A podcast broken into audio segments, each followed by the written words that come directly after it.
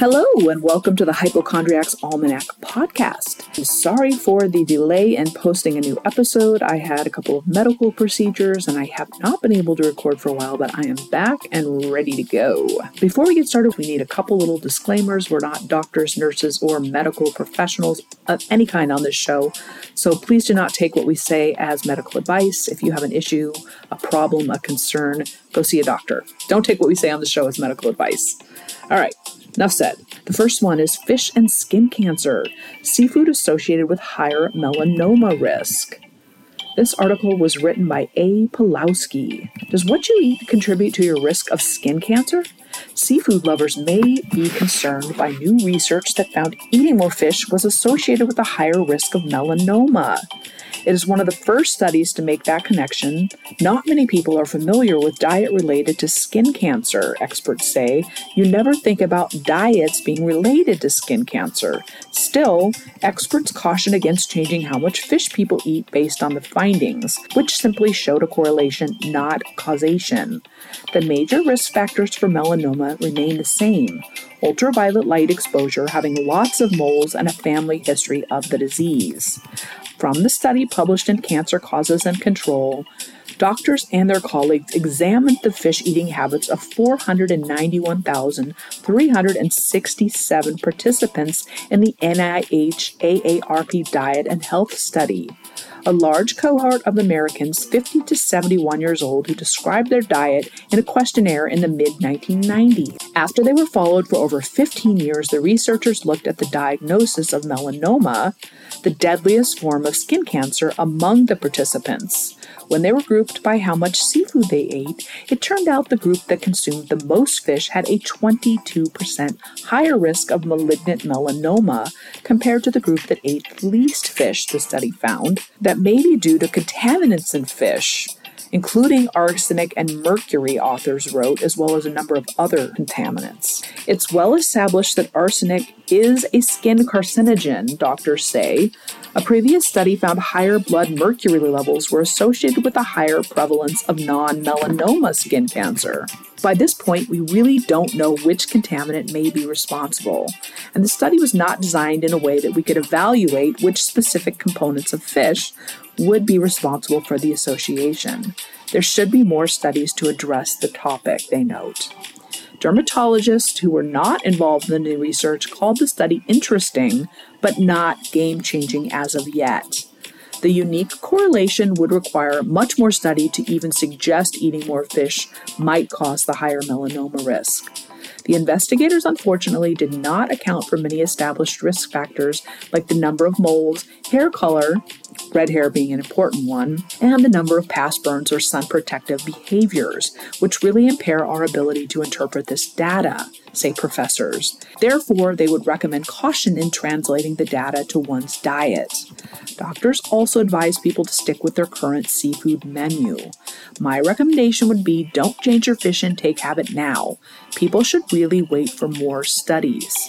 The U.S. government recommends adults eat at least 8 ounces of seafood per week. Regularly eating fish and seafood is associated with a lower risk of cardiovascular disease, according to the American Heart Association, which recommends eating two servings of it, particularly fatty fish, which is a good source of omega 3 fatty acids, per week. But consuming large amounts of fish does increase a person's exposure to mercury, a naturally occurring metal that's toxic to living things.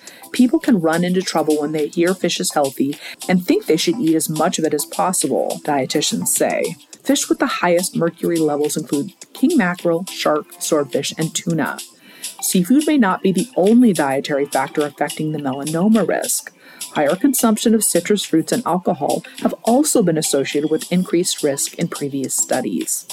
Alcohol is the least surprising of all factors because it's related to a lot of different types of cancer, say the doctors. We'll stay tuned for more information on that one. Next article 10 harmless nighttime habits that are secretly ruining your sleep. Stephanie Barnes wrote this one. Experts share the common nightly behaviors that could be the source of your exhaustion. We know the importance of habits, and many people try to cultivate good ones, like eating healthier, reading more, or getting more sleep. Unfortunately, sometimes we unintentionally set ourselves up for failure, especially as it relates to sleep. What we don't always realize is that some of the things we do before bed might actually be making our nighttime sleep worse. Experts say here is what we need to avoid. Number one, bedtime procrastination. We all have busy lives, and sometimes we don't get to complete our to do list during the daytime. In order to make up for this, we try to play catch up at night. This has increased during the COVID 19 pandemic and can lead to poor overall sleep quality, according to doctors. So many people will spend the last few minutes of the day catching up, not only on work duties, but also on household needs. For instance, the last 30 minutes before bedtime, people may write down lists of tasks they need to get done around the house, obligations they need to fulfill on behalf of their kids, or respond to work emails that they might have missed. This might feel like a version of winding down when actually it can instigate nighttime rumination and an arousal level about additional planning for the next day. In turn, this impacts sleep onset latency and worsens overall sleep quality. The second thing on this list is drinking alcohol before bed. We know reaching for your favorite boozy beverage might sound like the perfect way to unwind from a long day, but it might also be the reason you can't sleep. Chelsea Rohrscheib, a sleep expert and neuroscientist at Westborough, an at home tool for diagnosing sleep disorder and improving sleep, said while alcohol is initially sedating, it becomes problematic when it's metabolized and broken down into new chemicals by the liver. When alcohol is broken down, it turns into a chemical that affects the sleep centers of the brain and prevents deep sleep and REM sleep, making the second half of your night more restless and causing frequent awakenings. Additionally, alcohol can cause increased urination, so you may frequently need to get up to use the bathroom. Doctors recommend having your last alcoholic drink at least three or four hours before you go to sleep. Number three, interacting with technology. Despite knowing we shouldn't, it's just so hard to resist reaching for a phone, an iPad, or a laptop while in bed. Doctors explain that screens are both bright with blue light and interactive, which is wake promoting. They ask patients to turn tech off at 10, ideally no screens one or two hours before bedtime. Reading is so much more conducive to good sleep than interacting with a smartphone until the last waking moment. Besides helping you get to sleep earlier, avoiding interactive or exciting stimuli before bed also works to deepen sleep throughout the night as your brain starts to slow down before sleep. This also includes watching TV in bed, say doctors. When we watch TV in bed, we train ourselves that the bed is a place for watching TV rather than a place reserved exclusively for sleep.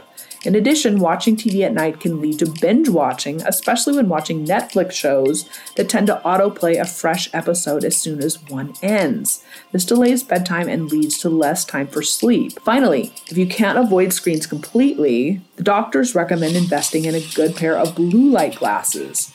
If glasses aren't your style, there are also plenty of screen protectors or phone applications that block blue light then you can enjoy your favorite wind down show and avoid any negative influences on your sleep. Before, doom scrolling. The act of doom scrolling refers to constantly scrolling through bad news on social media. But before doom scrolling, people were watching hours and hours of TV news. Both doom scrolling and doom watching are harmful to your mental health, but they can also affect your sleep. Doctors say Watching news updates two hours before bedtime is a big sleep stealer. Today's terrifying news cycles are a good example of a habit that can make falling asleep a lot harder. If we go directly from the intense emotional stimulation of a breaking news story and all the worries it triggers in your already overactive mind to lying down in bed and trying to sleep, we are likely to lie awake instead. So avoid that. And then evening workouts. It's generally recommended to avoid vigorous exercise at least 90 minutes before bedtime. While many people choose to have a late night workout routine as a way to tire themselves out, these workouts can actually make for a night of restless sleep. Avoid workouts that make you break a sweat an hour before bedtime, doctors say. This could be cardio, heavy lifting, or high intensity interval training. Instead, opt for workouts like Pilates, yoga, or an evening walk if you feel the need to expend some extra energy. Workouts focused on easing muscle tension can help you avoid aches and pains that may keep you awake in discomfort. Not having a wind down routine. Getting good sleep requires a prelude, which means you need to create a wind down and bedtime routine. Finding a relaxing routine will help the brain produce melatonin, eventually resulting in sleep. One might want to look into establishing the routine of going to bed around the same time every night. This can help establish the circadian rhythm, which is the body's sleep wake cycle. Other soothing activities could include taking a warm bath, skincare, reading a book, eating high sugar foods. It's best to avoid foods that quickly spike your blood sugar levels before bed, doctors say. When your blood sugar is rapidly increased, it causes a blood sugar crash once it's deleted from your system. A blood sugar crash often leads to hypoglycemia, and this can wake you up in the middle of the night. If you need a snack before bed, reach for foods with a low glycemic index, like oats, which will keep your blood sugar stable throughout the night.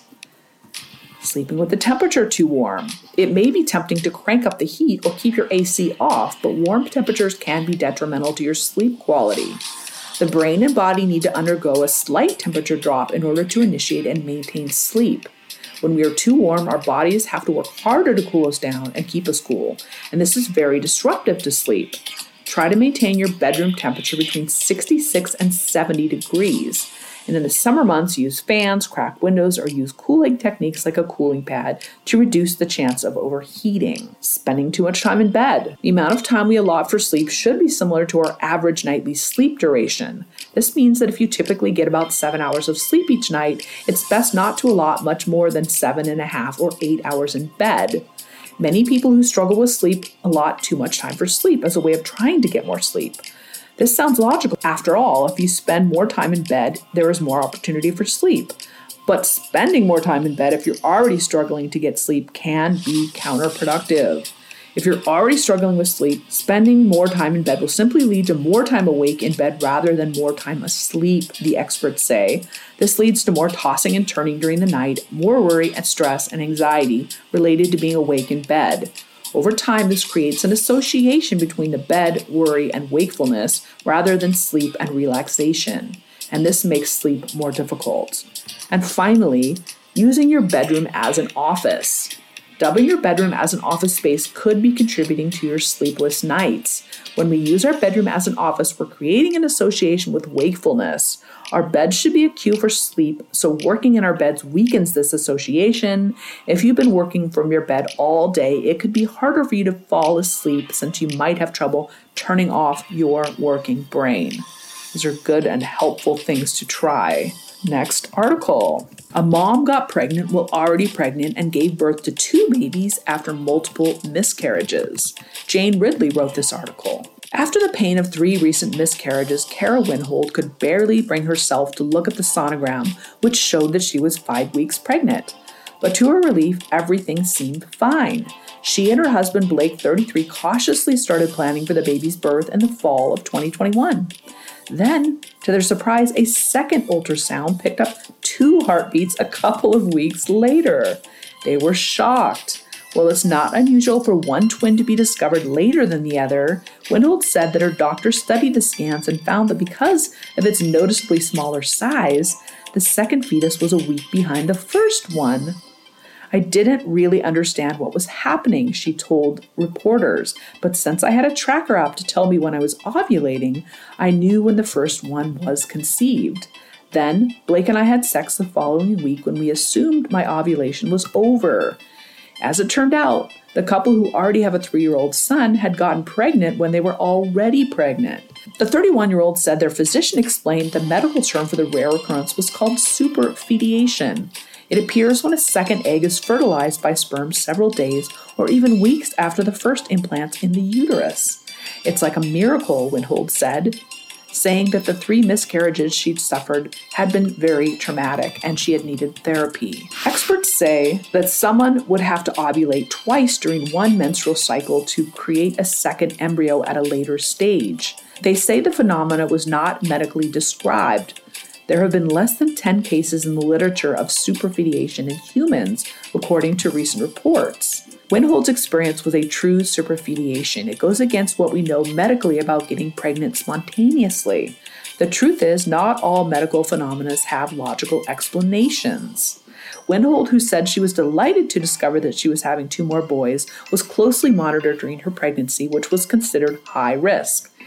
It was mostly because of the miscarriages and having had preeclampsia with her first child, say experts. One complication occurred when the smallest and youngest twin was found to be growing at a slower rate than his brother, who appeared to be getting more nutrients.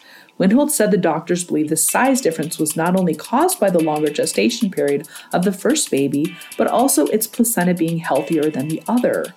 The babies were safely delivered October 25, 2021, when Winhold went into premature labor and gave birth vaginally. The older boy named Colson weighed 6 pounds 5 ounces, and his twin called Caden weighed 4 pounds 9 ounces. They spent 14 days in the NICU before being discharged around two weeks after Thanksgiving. Caden has remained a little smaller than Colson, but is doing well. I consider them my rainbow babies, Winhold said, adding that their arrival had eased some of her pain from the miscarriages.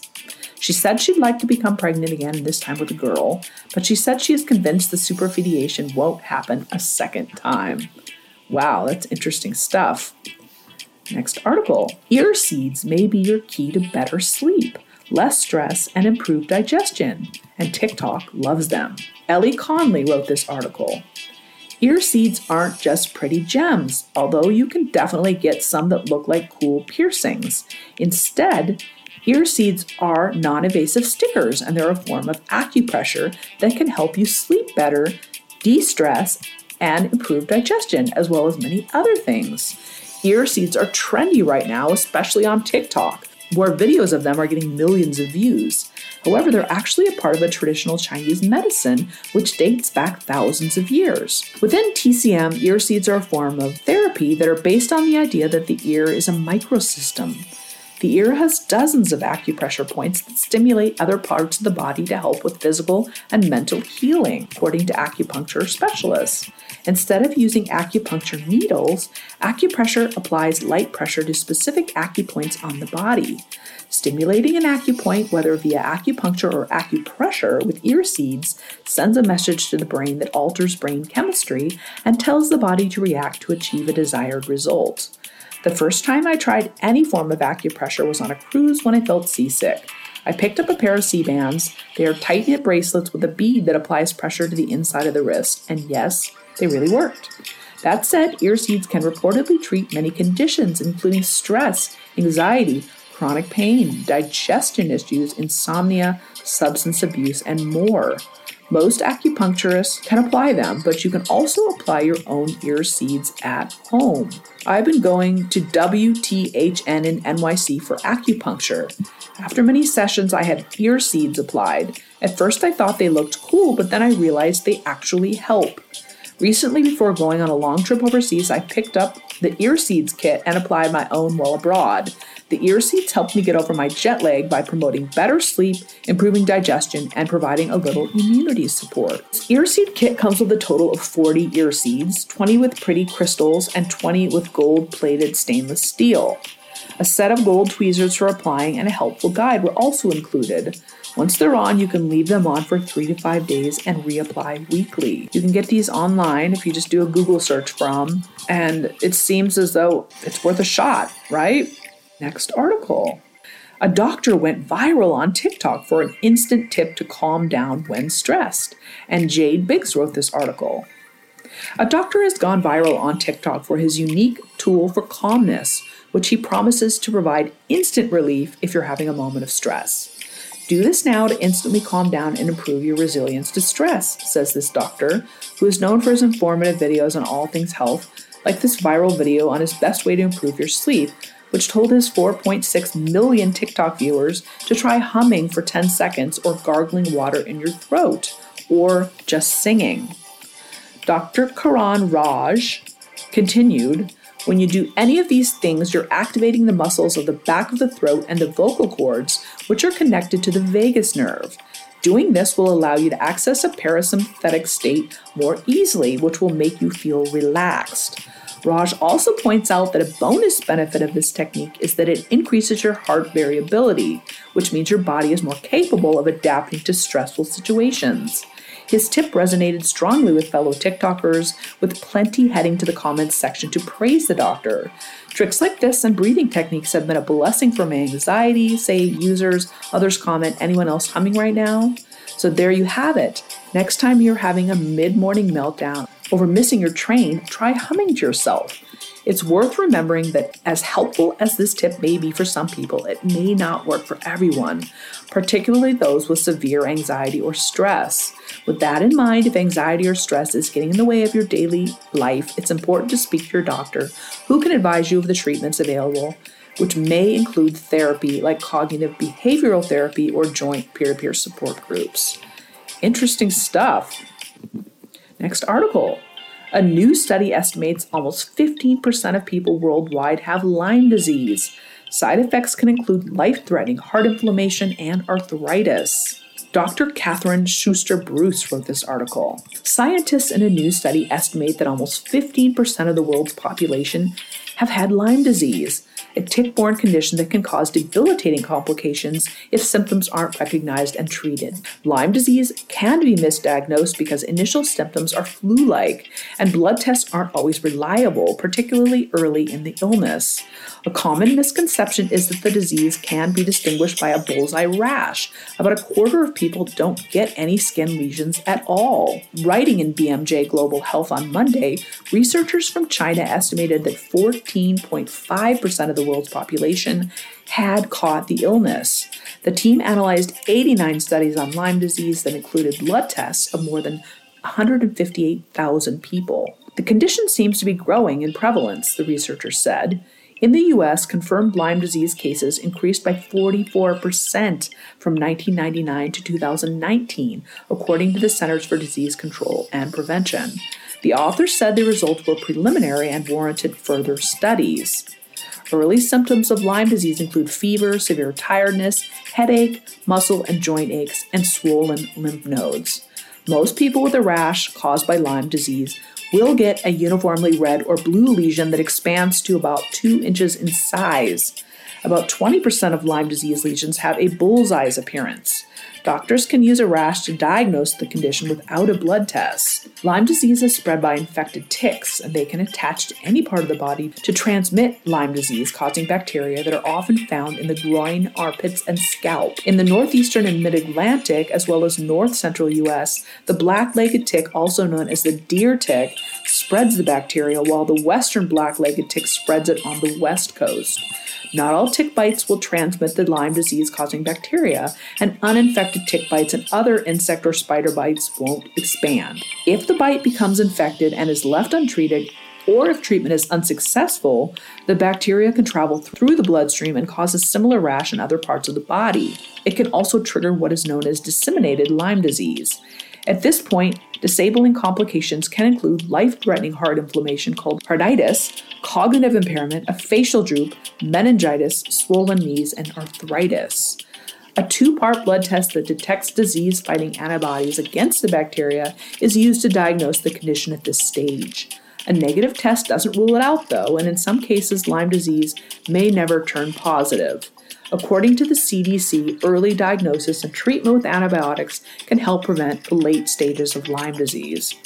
Wow, be cautious, people. And look for those tick bites or ticks on your clothing and body after you go out into the outdoors.